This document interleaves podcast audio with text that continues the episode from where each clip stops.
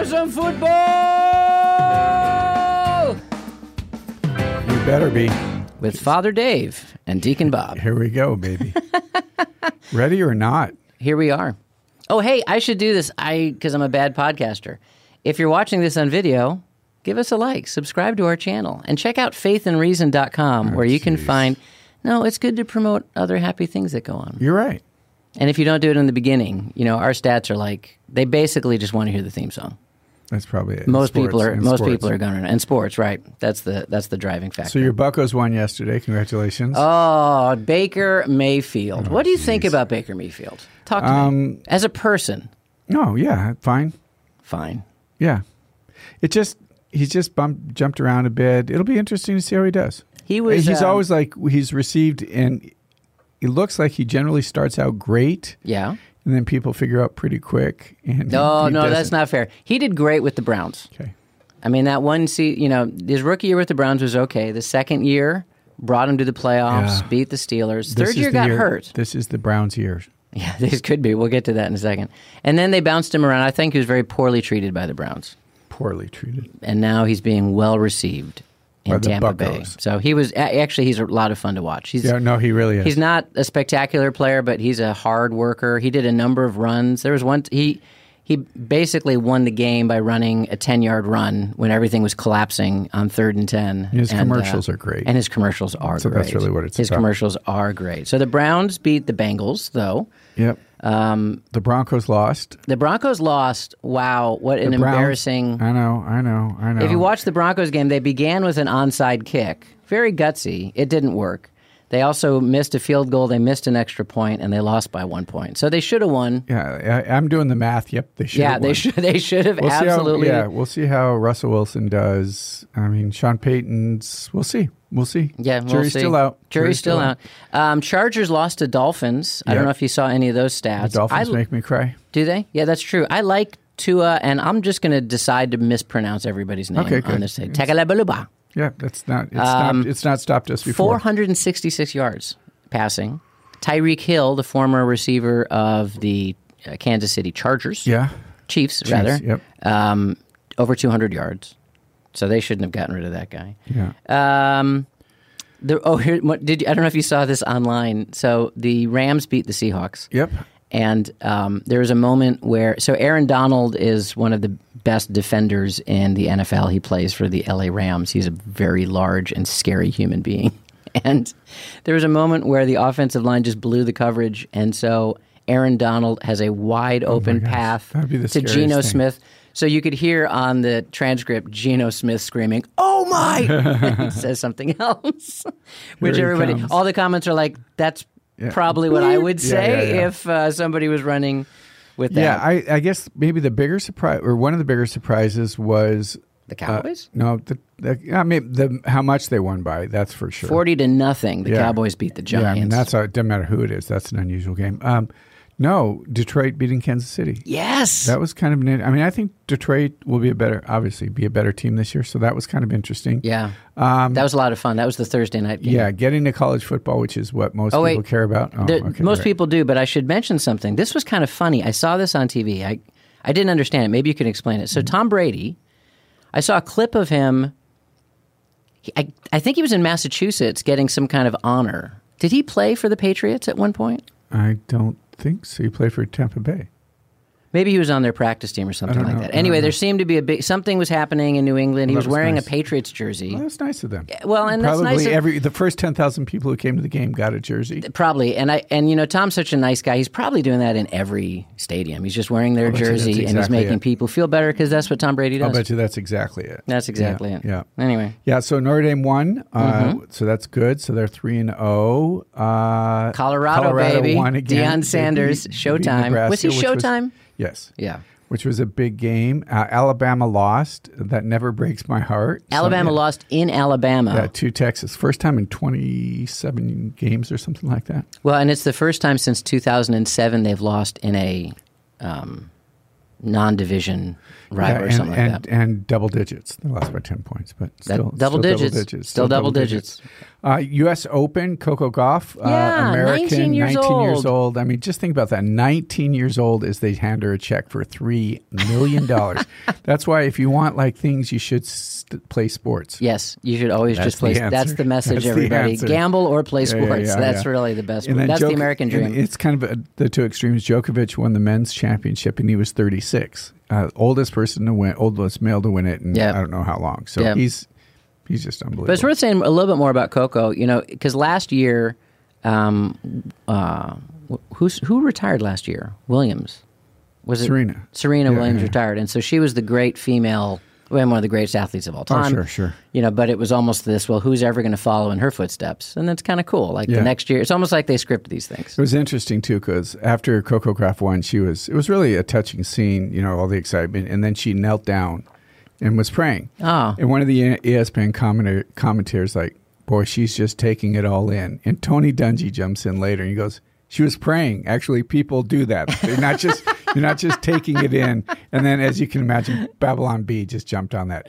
ESPN commentators are baffled at this ancient, you know, ritual thing. So, but it was good. It was good. It was a great. Yeah, I, I, you didn't probably follow the tournament a lot, but it was a great tournament. No, I was kind of Okay, um, sucked up in that. So, uh, one more is the sports thing. no, no, you know, it's one other thing. Go ahead, Bo. Good. We have So um, you mentioned, and this I guess was a prophecy. It was. Uh, you know, last podcast you said that Team USA basketball was struggling and uh, had lost, and I was like, it hadn't lost.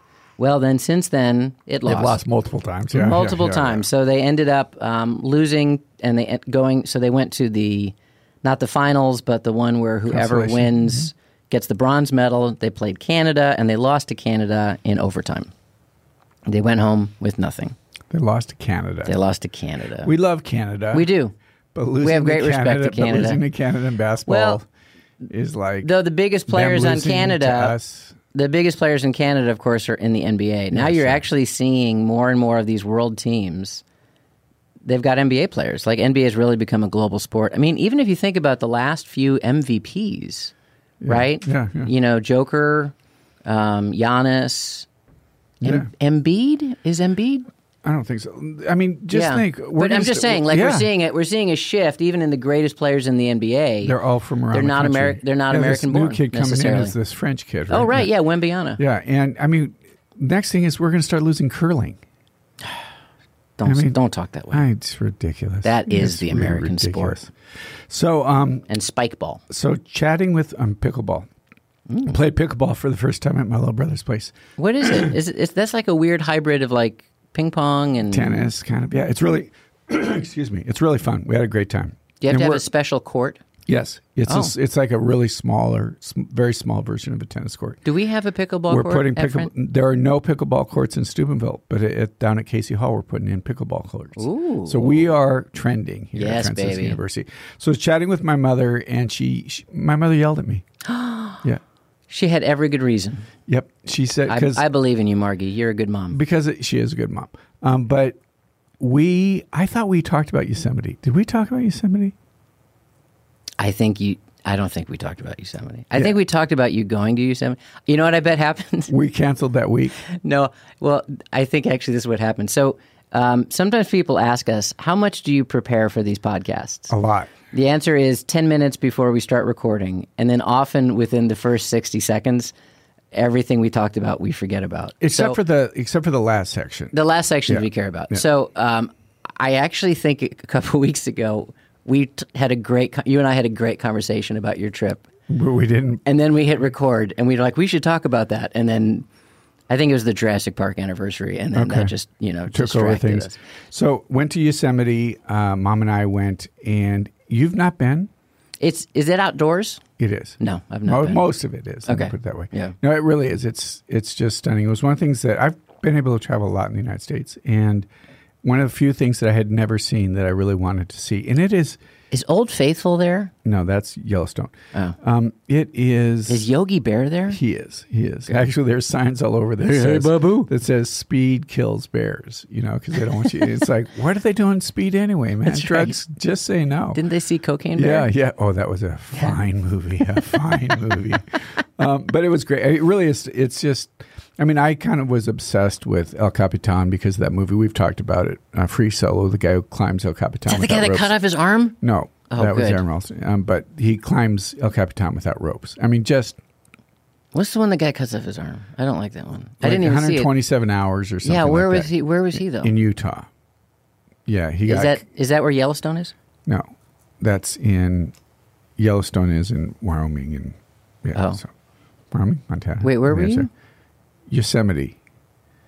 They all sound so similar. Yeah, they yeah they do. Yellowstone, Yosemite, mhm.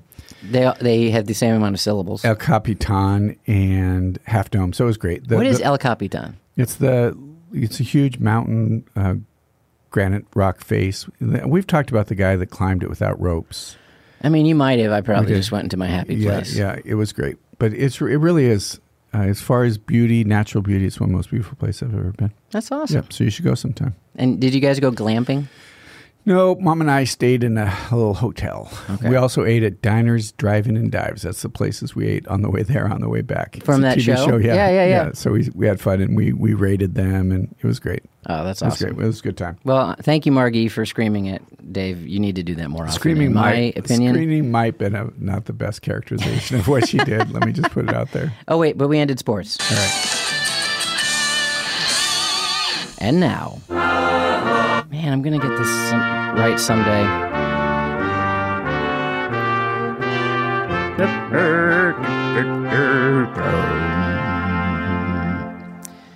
Come visit Franciscan University. And play pickleball. Yeah, in our new courts at Casey Hall. Our visit days begin September 22nd. They're held Mondays, Wednesdays, and Fridays throughout the fall semester. You and your family can enjoy a tour of campus, meet with our admission staff, join us for daily mass, and have lunch in the dining hall. We saved the best for last. Yes, we did. Yeah. Uh, we also offer special visit days for specific programs, including nursing, education, criminal justice, social work, the sciences, and athletics.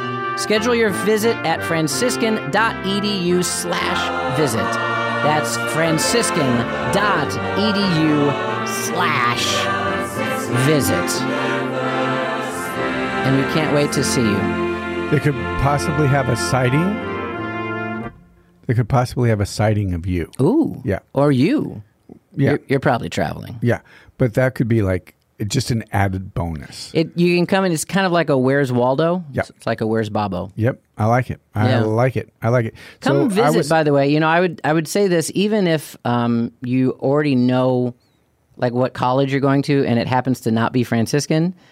Just come visit us anyway Yeah. because it's a great, uh, it's a beautiful place. We'd love to see you. The liturgies are wonderful.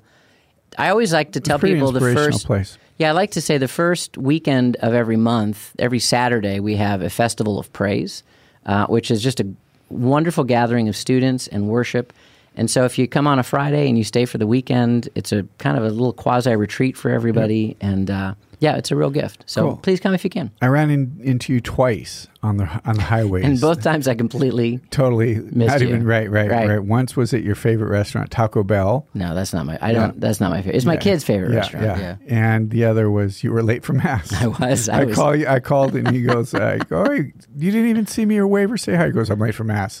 Yeah, I was trying to get to the eleven o'clock mass, which I did. Ten fifty eight. Plenty of time to spare. Yeah, yeah, yeah. Plenty of time to spare. So, hey, speaking of church, something really cool happened this week. Yeah, Um, Sylvester Stallone met the Pope. Wait, tell Did you wait. see that? Stop everything. Why don't we talk about this ahead of time? Go go on. because you gotta you gotta some things have to surprise you. Yeah, I guess so. There's some great pictures. Yeah, the, apparently I don't know how it all worked out, but apparently not apparently. Uh, Sylvester Stallone, his wife, and a couple of his kids met the Pope, and the Pope actually said to him, Rocky meets The Rock. That, yeah, that's yep, the yep.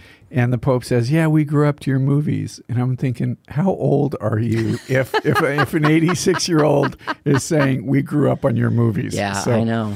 And then apparently Rocky like put up his fist. and I was going to say, yeah, like, yeah, yeah, you, yeah. you have to do like the fist pose It's anytime you're so- with Stallone. Google it. Some of the photos are just Oh, that's fantastic. That's great. Well, in lesser news, Right. I mean, obviously, there's nothing that can, you know, nothing can compete with that. But did you hear about the family that the Pope beat? I think beatified, right, or canonized? Just no, I don't. I did not hear a lot about it. No, and I thought it was beatified, but It is. It is. Okay, I'm yeah. looking at it now. I actually have inf- information in front of me, so this is great. Um, so uh, it's the Ulma family. It's a family in Poland. It's an incredible story. Um, OSV has this beautiful 10 minute video. If you guys check out OSV, but um, an entire family is being beatified. What occurred was that the Ulma family uh, were hiding Jews in Poland during uh, Nazi occupied World War II. And so they, uh, they, the Nazis found out about it. They killed obviously the Jews, but then they killed the parents, and then they decided to kill all the kids. So they they killed Yosef and uh, Victoria, um, who was very late in pregnancy, and they had six other children, um, eight, seven, six, four, three, and then one, and just shot them all. And um, Victoria, after she was shot, went into birth because she was that far uh, that she was that far along. So just a, tr- a a tragic story, as there were so many tragic stories of World War II, but also a beautiful story. what a Um, witness! It was an incredible beautiful witness. And Joseph um, was a f- his hobby was photography. There wasn't a lot of cameras back then, so there's just lots of pictures of this family. They they seem just joyful and beautiful. Um, nobody knew they were hiding Jews, and some people say, "Well, how did the Jews even know to go to them?" And it was just because of their generosity that they thought that this would be the family that they could be taken care of, and they they certainly did. They all gave their lives. And so it's the first time a family has been beatified altogether. It's the first time, it's the youngest life to ever be beatified, you know, in the sense of she was, you know, literally gave birth, and that that's one of the ones that are beatified. And the feast day that they're doing for this family is their wedding anniversary, Oh, that's cool. which is really not the day of their death, but it's Right, the right, wedding right, anniversary. so it's it's really just awesome in terms of like a holy family. Um, I just, you know, I just love it. I just love a lot of the stuff that Pope Francis does like this.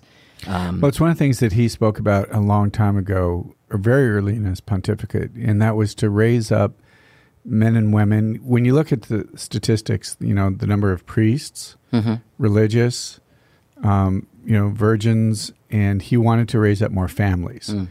And so this is a great example of that. But it's this story is pretty profound. There's been, you know, accusations that the church or Christians didn't do much for the Jewish people during the time, and, and that simply could could we have done more? I suppose we could always do more, right? right. But this is a great story. Literally, people who gave their life Right. to make sure. Yeah, that's a beautiful story. Um, Mom and Dad were how old? Like, Mom, uh, so dad was 44 Oh and gosh. Ulma was 32. my goodness. So, um, yeah, they obviously the Nazis wanted to make an example of them, so other Polish families wouldn't shelter um, Jews. But um, yeah, it really just, just it's just an ordinary.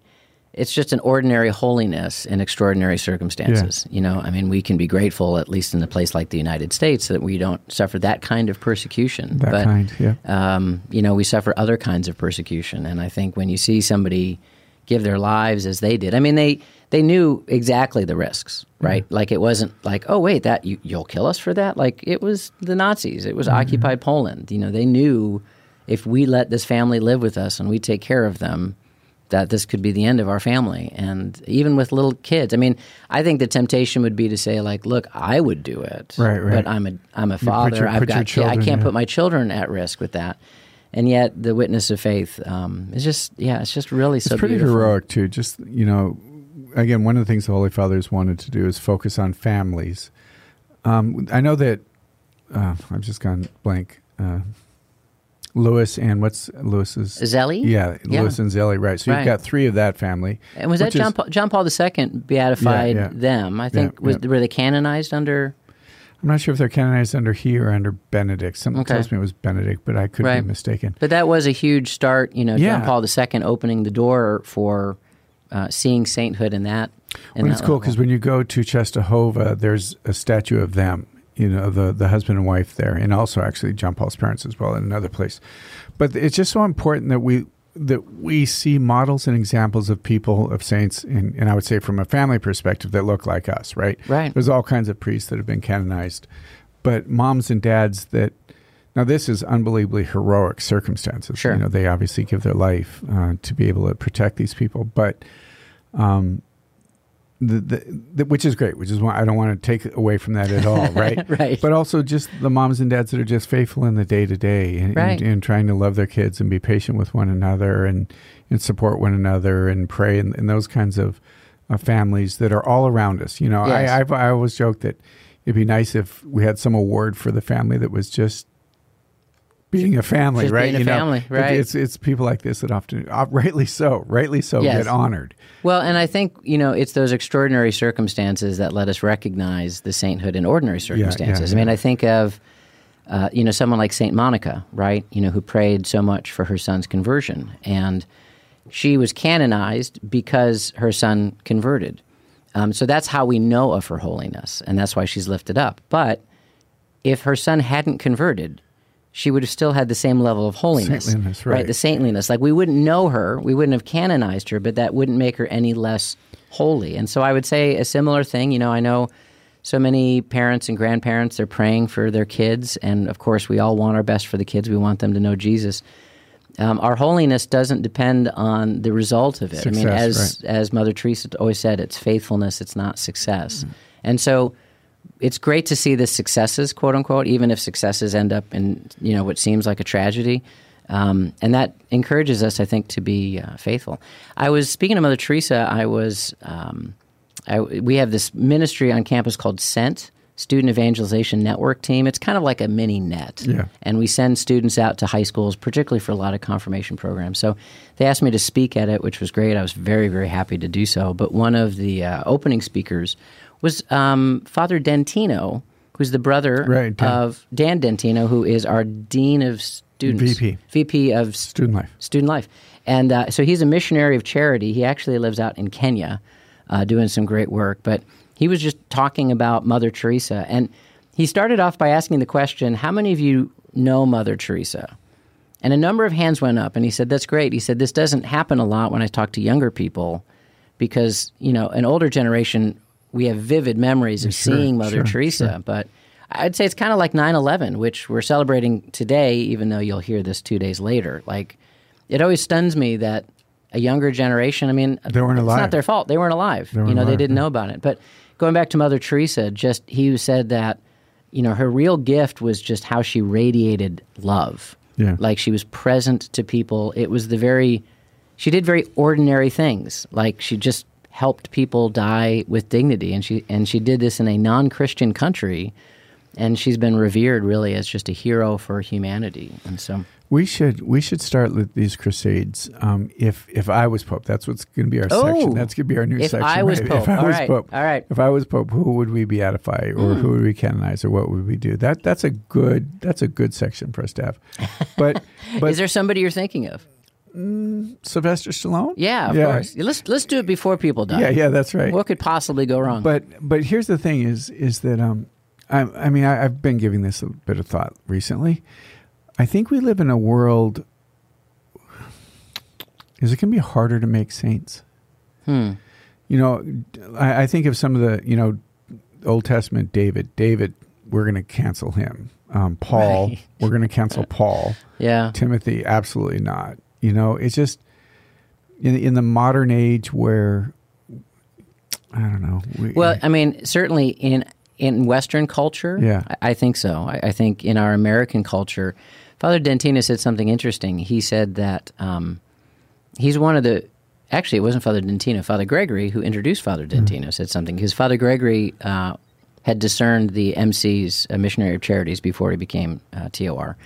But when he was discerning with them, the, the missionaries of charity said it's really hard for Americans to become missionaries of charity, to live in the extreme poverty. And they, they have a tough time with it. I remember, um, I don't remember, but I wasn't there, when Paul VI beatified Elizabeth Ann Seton, who was our first native born American saint that was canonized. Obviously, Kateri was really the first one. Right. You know, she wouldn't be canonized for a little bit later. I, I read this uh, homily to my students because she's such a great catechetical figure, but it, it's a little bit of a patronizing homily where he was saying, You did it. Nobody would believe that America could Yeah, yeah, produce yeah, a saint, but you did it. And it was like, thanks. Hip, hip, hooray, yeah. yeah. Uh, wait, what? You know, but you know, we do live. We're just not even aware of our wealth, of our culture, of how far gone our culture is. And there's other places in the world where this is not the case. So I would say that I think in the United States, we do seem to have a lot going against us in terms of you know sanctity and holiness and it's it's a battle worth fighting Yeah, no, it's yeah. I mean, we have every grace available to us that all the other saints have had as well. But the the world that it's being fought in right now is is profoundly troubling. Yeah I mean, it just is. And and then the other part of it is the the media age that we live in that highlights everybody's mistakes or everybody's wrongdoing or even perceived wrongdoings. Right. And it just it's funny in, a culture that is permissive of everything, it's forgiving of nothing. yeah You know, and it's just it's gotten to be so so difficult, I think, for young people. we um it's a numbing culture that's Yeah, what i would yeah, say it numbs the conscience it numbs our ability to act um, it's so relativistic um, and that's why you know the challenge of the gospel i think that's the the call of vocation it's Yeah. you know even just this last sunday the readings were so strong you know about being the watchman to ezekiel and like look you need to say something if you say something and they don't convert that's on them if you don't say something that's on you Right, right. and, that's, a really- challenge Yeah, and that's really what the church has done. I mean, and she's she's ridiculed for it, but she she has to be who she is. Yeah. You know, she has to be that. So that's great. Okay, so we're going to talk a little bit, but I think a really good transition for us. And we, I actually texted you last week. I said we didn't say anything about the Holy Father going to Mongolia. oh yeah right which was just a really beautiful. I mean, there's only something like what was it, fifteen hundred Catholics in the entire country of Mongolia, yeah and the Holy Father goes there. And I don't know if you watched any of the videos I of didn't. it. It was just, I saw some of the pictures. it was really, really. I li- literally their clo- his closing mass was basically with all the Catholics in the country Yeah. and listening to some of their stories and, and their history. And it was interesting. I read an article that said the church ha- always has a view of the long game. And, Mm. and, and forgive me, it was a friar in 1248 or something like that was the first one to go actually go to Mongolia.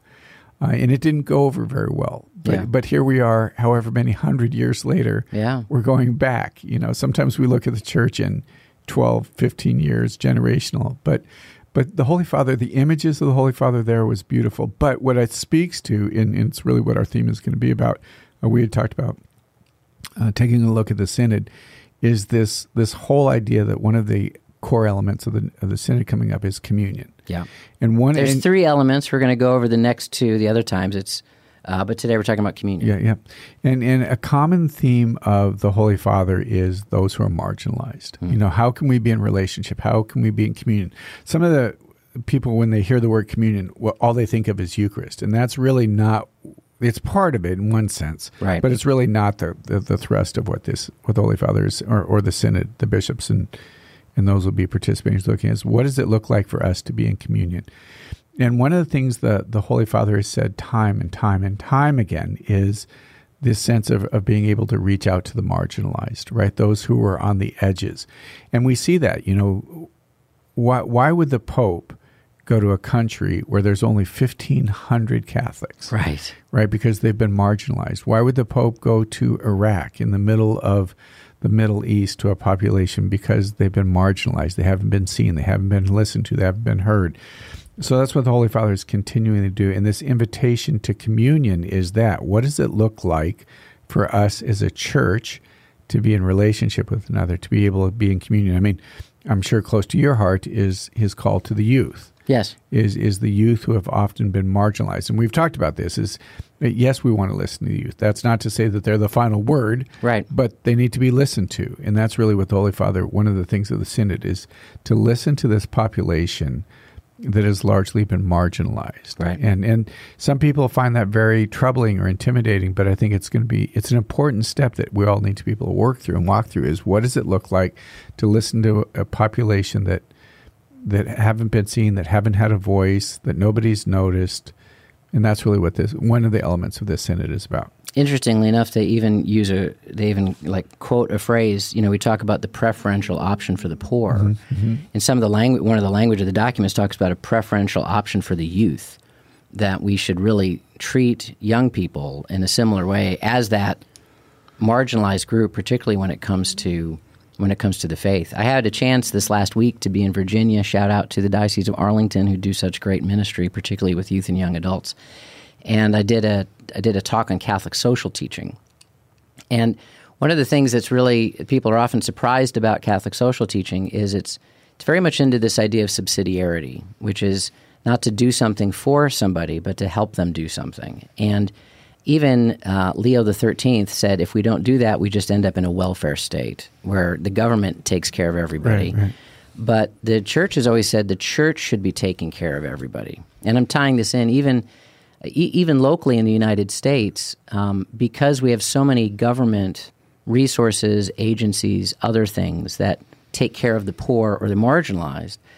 Many Catholics feel like, well, I pay my taxes, so they're taken care of, right? Or there's all these other government restrictions or things that get in the way of reaching the marginalized. Or certainly we live in a society where we just don't want to see them. Mm-hmm. You know, we just kind of take people off the streets. And so, uh, yeah, the the idea of you know a new a new thought of what does it mean to be marginalized? You know, reaching out to the young, uh, reaching out to the poor, finding those opportunities even in our local neighborhoods of where can we help and where can we support. Right. You know, that's kind of a practical view of it. But just having a church that has a heart for that, you know, and I think it is. I would also go back to the synod on Amazon. I remember when the Pope wanted to call a synod uh, for the Amazonian people. Now, there's not many. These are just tribes who are untouched, or if they're Catholic, they can't receive the Eucharist. Mm-hmm. Everybody kept wondering what was his hidden agenda. You know, many people were like, he's going to use this to say Well, priests should clergy. be married. Right, right, that- right, right. And and it was almost like in Western culture. I, I remember I did read uh, somebody in the registry. He did a really good job of reflecting back on that synod when it was all over, and said, you know, everybody thought he had an agenda. His only agenda was actually to figure out how can we bring the Catholic faith to the Amazonians. Right. And the, the first response was, we're talking about just thousands of people. We're not really, you know, like why would we do a whole synod for that? And but- Because one person matters. yeah, amen. And that's really what I, I think that maybe a bottom line is that everybody, we talked about this as we began, that everybody needs to, I think, relax a little bit. Uh, there's some, some people are anxious, they're nervous about what's going to come out from it, but that's not a bad example, honestly, about everybody expected, you know, married clergy are going to come, and, and that didn't happen. Who knows? We're, we're not exactly sure, and we'll have to wait and see what's going to come out. Yeah. But the the thing is, is that that marginalized in, in the population. Obviously, there are two populations that have gotten quite a bit of attention: uh, the gay and lesbian population and transgender population, and the divorced. Right? Yeah. And and I mean, the Holy Father it's, for for all of the critique that people have had of him. I mean, he's made it really clear about what he thinks about. You know, gay marriage, about homosexual activity, and, and you can all find the quotes that says, you know, who am I to judge, and all those. And there's a lot of context that's lost in that. But what the Holy Father is saying is we need to talk about this. Yeah. You know, we need to have this conversation. One of the critiques I, that let me throw Yeah, in yeah, a yeah, great la- lo- latest example. I think this happened during the World Cup. Is the Holy Father actually said um, homosexual activity is a sin, but it should not be criminalized or punished. You know, like in terms of countries that will like country, arrest right. And people kill people. and kill people for it. Only that second half of the quote actually made it out. And homosexuality Like- should be legalized. you know, yeah, you just you know the the quote was homosexuality should not be criminalized or punished, right? But then they missed the first phrase where he reinforced the fact that we do think this is sinful. That being said, people shouldn't be killed for it. people shouldn't Right. be killed. You know, there shouldn't be unjust discrimination, et cetera. What the church has always taught, and I think sometimes we're almost afraid to say the positive. Yeah, yeah. You know, like Yeah, exactly. oh, we're gonna. We're going to cause a strain. Yeah. Well, and, and it's been interesting. Again, much of it is how the media chooses, or how, or what people choose to read, and that's that's True. an important thing about this. But you know, the Holy Father said, as we find in the Scripture, uh, everyone is welcome, and that's true. Everybody is welcome, and if everybody is not welcome, then that means some people are not welcome. Hmm. And if some people are not welcome, that could be you're not welcome or I'm not welcome. Right. Now, with that being said, it is also true that we are invited to live the commandments. It is also true that we're invited to be faithful to the gospel. So that this sense, and sometimes I just wish the Holy Father would say, you know, I had another one more sentence, right? Right. But but it, it doesn't deny the fact that everybody is welcome. Everybody's called. Jesus came to to save everybody, right? And and that's just a question. What what does it look like that those people who don't feel the gospel is for them? Now, again, We are not saying that we need to water down the gospel, that we need to change church teachings, but what does it look like to minister to these populations that are so marginalized? And that's I don't know what it's going to look like. Right. I think that's the question: is Yeah. what is this going to look like? So Well, and maybe the last thing about it, um, this this includes ecumenism. You know, this includes like reaching out to other people who believe in Jesus, Eastern churches, Protestant groups. I, his motto uh, has been in this: work, walk together, work together, pray together, and have a renewed commitment to Christian unity. And and I like just the whole title of this is it's not just communion; it's a communion that radiates Yeah. that the vision is that when you look at the church, and we all experience this, would we say that the Catholic Church is a communion that radiates? You know, do we radiate unity?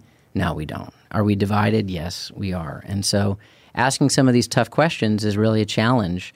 And I think that idea of being on mission, you know, mm-hmm. like mm-hmm. when we're on mission together and the focus isn't just on us and my own preferences, but on what's the Lord calling us to do and how can we work together, I, I know for me, that's always a great way of finding. Now I have a reason to find things in common with Right, another right, right, that maybe I wouldn't have in all right, well, let's pick up on mission next week then. that sounds great. All right. Heavenly Father, we ask your continued blessing upon us. We pray for all the families out there uh, that you would continue to make them saints. I pray that they not be discouraged, that the call that you've given to them is difficult and your grace is more than available.